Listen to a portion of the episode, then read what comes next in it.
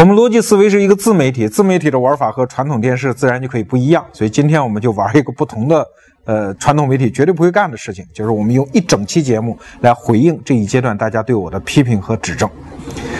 对我批评最激烈的，当然就是集中在刚刚播出的那一期关于中日贸易。哎，很多人骂罗胖子你是个汉奸，你是卖国贼等等，就这种声音吧，我就听的就哭笑不得。如果你真觉得我是一个汉奸的话，那以后这个节目我就求你了，你就不要看，因为我就想到了一个我小时候看过的电影啊，一个小媳妇儿被她的残疾人丈夫天天在家里打，这个小媳妇儿就非常温柔的跟她的丈夫讲说：“哎呀，你别打了，小心伤着您自个儿。”我对那些骂我汉奸的人，我就特别想像这个小媳妇儿一样说一句：“您就别生气了，小心伤着您自个儿，以后你就不看，不就完了吗？对吧？”但是与此同时，我想说的是，我对中国人的素质没那么悲观。我认为能够听得懂我在说什么，而且愿意和我在一个相同的轨道上进行探讨的人，还是不在少数。这也是我做自媒体试验的一个初衷和基本的信心所在吧。在所有对我进行批评的意见当中，有一种意见我很重视，所以今天我专门想拿来回应一下。就是有的网友指出来说：“你说贸易解决争端，贸易造就和平。”经济问题有那么重要吗？对于日本人这样处心积虑要跟大中华民族决一雌雄的这样的民族来说啊，你光靠那个温柔的一手能解决问题吗？没有几个呃说背在后面的钢刀利刃，我们能够让他害怕吗？哎，我觉得这一点我要正式的做一个声明，我从来不否认中国应该。建立强大的国防力量，对所有对中华民族利益进行窥伺者，要有一定的武力震慑，这一点我从来不反对。我想讲的是，中国现在是一个大国，我们正在走向大国崛起的道路的中间，所以我们要完成一次从一个受尽屈辱的民族向一个中央国家大国切换的思维转换。其实，所有的爱国者。都应该对中国有这样的信心，就是我们现在正在走在进入中央国家，也就是即将和美国并驾齐驱的这样的一个位置的道路之上。所以这个时候，美国在半个世纪之前的很多做法、很多思维，就特别值得我们借鉴。要知道，美国虽然它很富有。但是它富有也不过就是近一百年来的事情，而它走到世界整个格局的中央位置，不过才五六十年的时间嘛。那换句话说，也就是从二次大战开始嘛。之前美国是孤立主义的，对吧？所以美国走进世界中央，它是用一种什么样的方法和策略？我们今天中国人应该沉下心去想一想，学一学。这就话要说到一九四四年，那个时候第二次世界大战马上就要结束了。那个时候，同样在那一年开了两个会。第一个会是雅尔塔会议啊，三巨头在苏联黑海边的小城雅尔塔聚会，去决定战后的政治格局安排。但是就在此前不久，在美国新罕布什尔州一个叫布雷顿森林的度假中心也开了一个会，叫布雷顿森林会议。这个会议的参加者都是经济学家，经济学家和三巨头开会的目的是一样的。就是怎么样通过战后的经济格局的安排，让人类不再重演第二次世界大战这样的一种悲剧啊？那经济学家的思考的角度就是什么呢？就是我们要把贸易的阻碍，那些制止人类贸易的那些障碍，全部一次性的给它拆除掉。所以你看，在新罕布什尔州的布雷顿森林会议里面。达成的几项协定和结论一直持续到今天，都对我们人类有很大的影响。其中第一个就是成立了当时所谓关税及贸易总协定，也就是今天 WTO 的前身啊。中国当时作为这个呃第一任参加会议的国家，那还是发起国嘞。那个关税及贸易总协定的发起的基本思想就是，只要贸易发达。让货物可以自由地穿越边界，士兵穿越边界的机会就会变少，啊，这是当时人类达成共识的一个结论。所以，关税及贸易总协定就是把各个国家交易的关税拼命降下来，啊，降到近乎零的这样的一个水平，然后又用比如说，呃，世界银行，啊，国际货币基金组织、国际清算银行等等这一系列的组织体系的安排，确保这样的。贸易体系的完成，啊，甚至美国以世界 GDP 一半这样的一个霸主地位出来承诺，我的美元要跟黄金挂钩，你们的货币跟我挂钩，让这样的一个贸易安排得以顺利实施。当然，一九七二年的时候，尼克松赖账把这个美元和黄金解钩，那已经是几十年之后的事情。当时美国人是以一个霸主心态这样设想。那为什么要这样设想？美国人为什么要承担这样的责任？是因为美国当时它的大国崛起已经快要走完最后一步了。走完这一步的时候，他就一定要想着我怎么让战后的整个经济格局是以美国为中心来构建起来的。所以你看，第二次世界大战之后，欧洲打的已经是一片瓦砾了，到处只有哪儿的生意最好，只有火葬场的生意好，欧洲是一片废墟。美国人掏出大量的真金白银，所谓的马歇尔计划，去救助欧洲的战后经济复苏。要知道，马歇尔计划可不是分彼此的。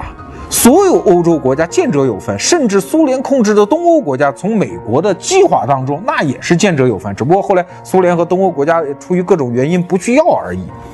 包括当时美国人的仇敌德国人，哎，美国人也会给他相当规模的援助。为什么要这样做？原因很简单，因为美国要当世界的中央国家，他就必须让世界所有主要国家都在他所主导的贸易体系当中去运行。啊，所以他不是抱着一种满腔的仇恨，说什么德国鬼子，我要惩罚你等等，这不是大国思维。而在远方的东亚，美国人其实对日本人的仇恨是更深的，因为毕竟跟德国人打仗，那是站在英国人一边跟他打。可是小日本真是跑到他的珍珠港，在美国人不知情的情况下搞了一次卑鄙的偷袭啊！所以美国人当时民族情绪是更恨日本人，所以拿起小日本，美国人怎么办？第一。一刀把他小鸡鸡给他割掉，你永远不再可以拥有战争的权利，你必须给我搞一个和平宪法。麦克阿瑟就坐在日本东京啊，生逼着给他起草了一个所谓的和平国家的宪法。说白了，日本就成了一个太监国家嘛。但是在贸易上呢，贸易上美国对日本那可不是说一路挤压他，相反给他开出了非常宽广的大路。比如说，在随后的这个朝鲜战争当中，美国把大量的军工订单就给到了日本，要扶植它。扶植它是为了让日本再崛起吗？不是，是要把日本纳入由美国主导的国际经济的体系当中，要让日本人随着美国的贸易指挥棒来打转。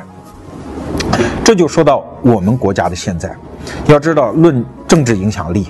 论军事实力，可能我们在大国崛起的路上还有很长的一段路要走。但是论经济实力，谁都不敢小视中国。这就是我们这个阶段所要掌握的力量。那经济力量怎么用？不是说今天生气我不跟谁做生意，今天我要把谁逼死。说实话，天这么大，你真能把谁逼死吗？我们对日本的反复的制裁，当然可以作为一种政治上的手段用。但如果你真的认这个死理儿，真的以为中国不跟日本做生意，日本人就一定会全国举国饿死，你觉得有这个可能吗？那如果没有这个可能，我们在大国崛起的过程中，我们要去建设以中国为主导的世界经济格局的时候，你这么做跟自残又有什么区别呢？对我们的节目批评比较集中的，还集中在城市化那一期。很多人说罗胖子，你歧视我们，你歧视我们中小城市的人民，你都鼓吹大家上北上广深，说那儿人有见识，你这是赤裸裸的歧视。你非要这么说呢，我也没办法。但我给你打个逻辑上的比方，比如我说一个人应该有两条腿，你非说你歧视，你歧视那一条腿的残疾人，你说他们不是人，你非要这么说，你要有这样的一个心理感受，我也只好公开的向你表示道歉啊，为你拥有这个不好的感受表示歉意。但是我真的不是这个意思，我再把我的意思精确的表达一遍，就是我认为北上广深这样的大城市会给年轻人创造事业发展。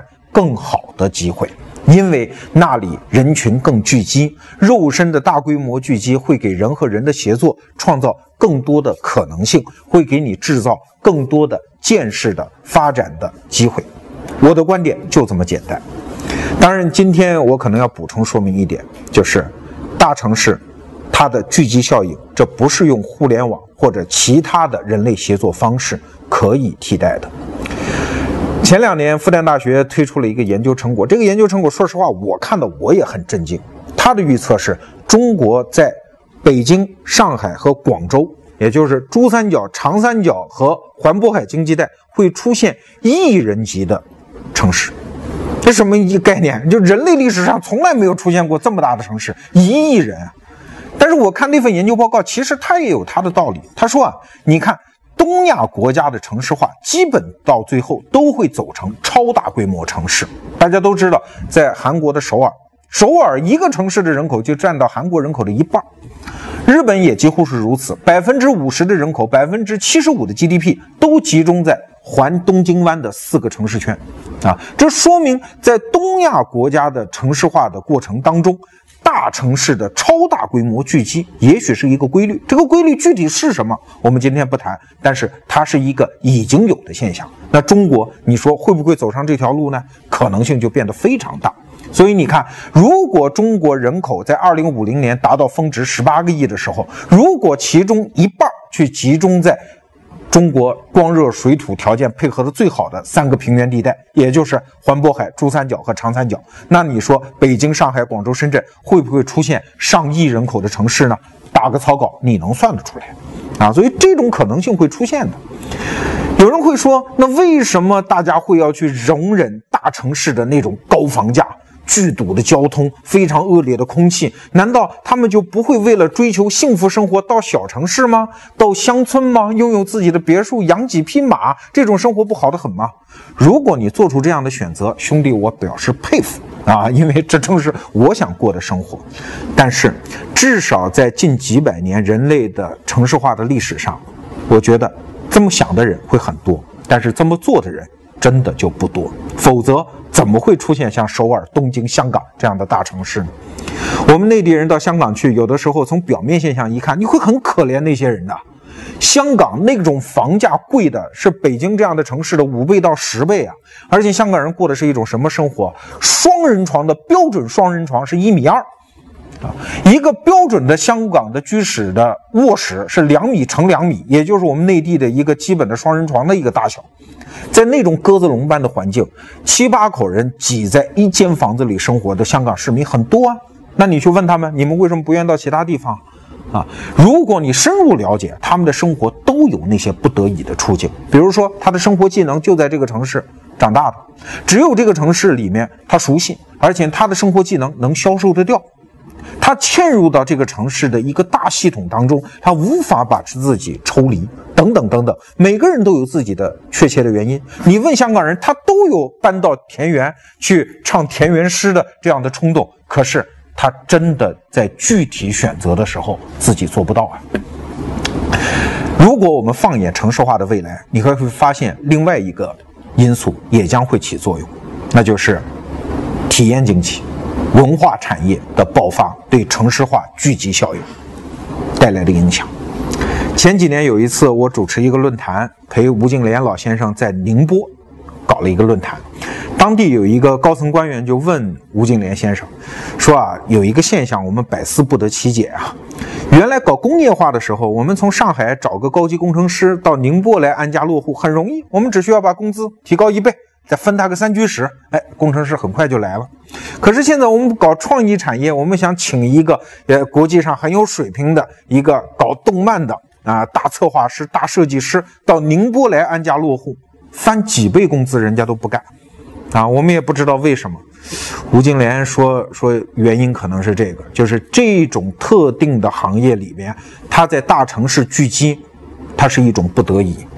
因为你想想看，一个搞文化产业的一个设计师，如果贪图两倍、三倍甚至五倍的工资到你宁波来，过完三年、五年之后，他可能再回上海，他已经变得一钱不值。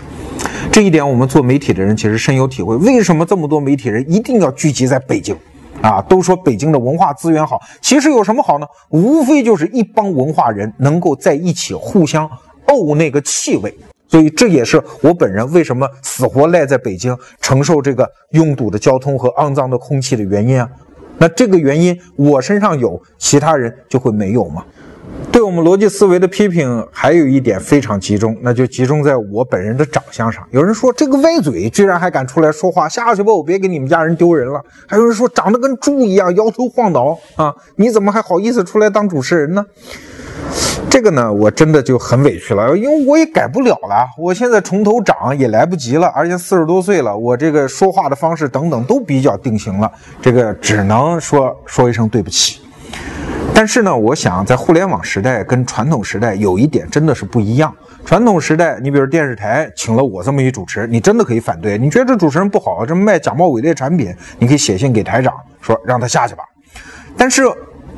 我们现在是自媒体时代，是在互联网环境里制作的一个视频节目。打个比方说，我现在是在农贸市场里面出了一个包子摊儿，你觉得不好不好？旁边有卖蒸饺的，你可以去吃他家的，你何必非得抬脚把我这个摊子给踹翻呢？对吧？你说的更严肃一点，你说我长得丑，你还不让我上街啊？这是我的自由嘛？在言论自由的国家里，我为什么不可以做自己的自媒体节目呢？而且话又说回来，就算是百分之九十九的人不喜欢我，那还剩百分之一嘞；就算是百分之九十九点九九的人不喜欢我，那还剩千分之一嘞。啊，有千分之一，我能作为中华人民共和国公民，作为一个媒体人服务千分之一的公民，我也很够了。我这个市场也挺大的。所以说，既然有人能喜欢苍井空，有人喜欢芙蓉姐姐，有人能接受甘露露，总就还能接受我吧？这也是我出来做这件事情的信心所在。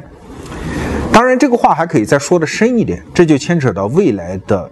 整个社会的组织变形，冯仑在《野蛮生长》这本书里，他就讲了未来的组织变形。过去的组织其实都称之为叫树枝型组织啊，就像那个树一样，有根有干，干上生枝，枝上发叶。每个人在组织当中都在某一个组织的分支当中，不管你是在公司还是在政府部门，你上面有自己的老板，下面有自己的下线啊。但是未来的互联网社会可能就不是这样。会出现两种组织，冯仑都给它起了名儿。一种盈利型组织叫什么？突击队型组织，就有点像美国大兵在阿富汗的那种组织形态。它的特点是大后台加上小分队，哈，后台是什么？是美国五角大楼的超级计算机，是停泊在波斯湾洋面上的超级战舰。但是真正在阿富汗山区里面打仗的是三个人一组、三个人一组的这样的战斗小分队。啊，大后台加上机动小分队，这可能是未来盈利型组织的一个特征。那么非盈利型组织，冯仑也给它起了个名字，叫基地型组织，就是前几年刚死的拉登那个组织啊。它的特点呢是这么几个：第一，成员极度分散，无论你在世界哪个角落，只要你说我信仰拉登那一套恐怖主义的主张，我不用写什么入党申请书，两个什么入党介绍人，我就可以宣布我是基地组织的。第二，成本各自负担，你要是想去。炸一个美国大使馆，对不起，炸药自己出钱买，组织上是没有拨款的。第三，最重要的一个特点，靠价值观协调。不管这个价值观有多邪恶，这种组织类型它是靠价值观来协调的。它的激励都是内激励，而不是说我参加基地组织啊，一年到头干得好，组织上给我发多少奖金、年终奖，那是没有的。所以这是未来的组织类型。那么这两种组织类型其实都有一个共同特征，就是它是靠一个核心形成的小团队，它都不可能长得非常大。长得非常大的组织实际上已经不太适应我们现在这个互联网社会了。互联网真是一个神奇的时代，它让我们每个人的生命都获得了很多种可能，比如说。对于逻辑思维这样的一个自媒体节目来说，我没必要服务全国所有的观众，我只需要在汪洋大海之中取一瓢饮即可。当然，我们心里也知道，对于您那么丰富的生命来说，我们也只是你生命当中的弱水三千当中的一小瓢，仅此而已。